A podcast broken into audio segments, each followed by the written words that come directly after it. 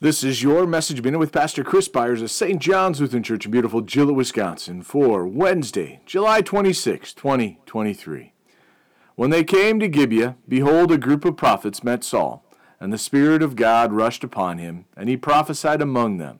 And when all knew him prof- previously saw, when all who knew him previously saw how he prophesied with the prophets, the people said to one another, What has come over the son of Kish? Is Saul also among the prophets? 1 Samuel 10, verses 10 through 11. Prior to the coming of Christ, the Holy Spirit could not only come upon someone, but he could also remove himself.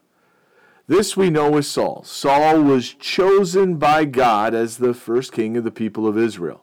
Saul stood over all the people of Israel at the time and reluctantly became king.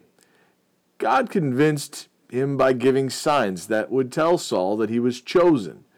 One of those signs was to come upon him and cause him to prophesy. This did not only happen once in the life of Saul.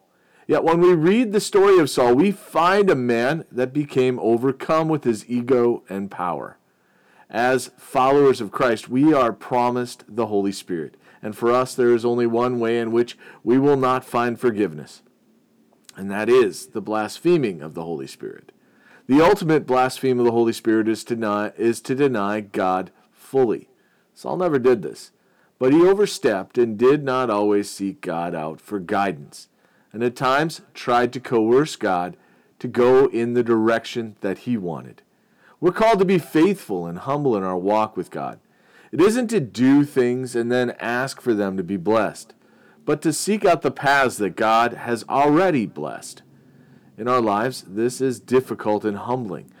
We're not to be overly confident in our actions, simply thinking that because we believe in God, that He will bless all that we do, even when we believe what, that those things are truly beneficial. God opens to us His mind in His Word and gives us great insight into His will. But we are to first seek His will and listen for His promises in all aspects of who we are, lest we become overly proud and lose sight of all that God is doing in our lives and in the world. Let us pray. We thank you, our Heavenly Father, through Jesus Christ, your dear Son, that you have kept us this night from all harm and danger, and we ask you to protect us this day also from sin and every evil, that in all we do today we may please you. For into your hands we commend ourselves, our bodies and souls, and all that is ours. Let your holy angel watch over us, that the wicked foe have no power over us. Amen.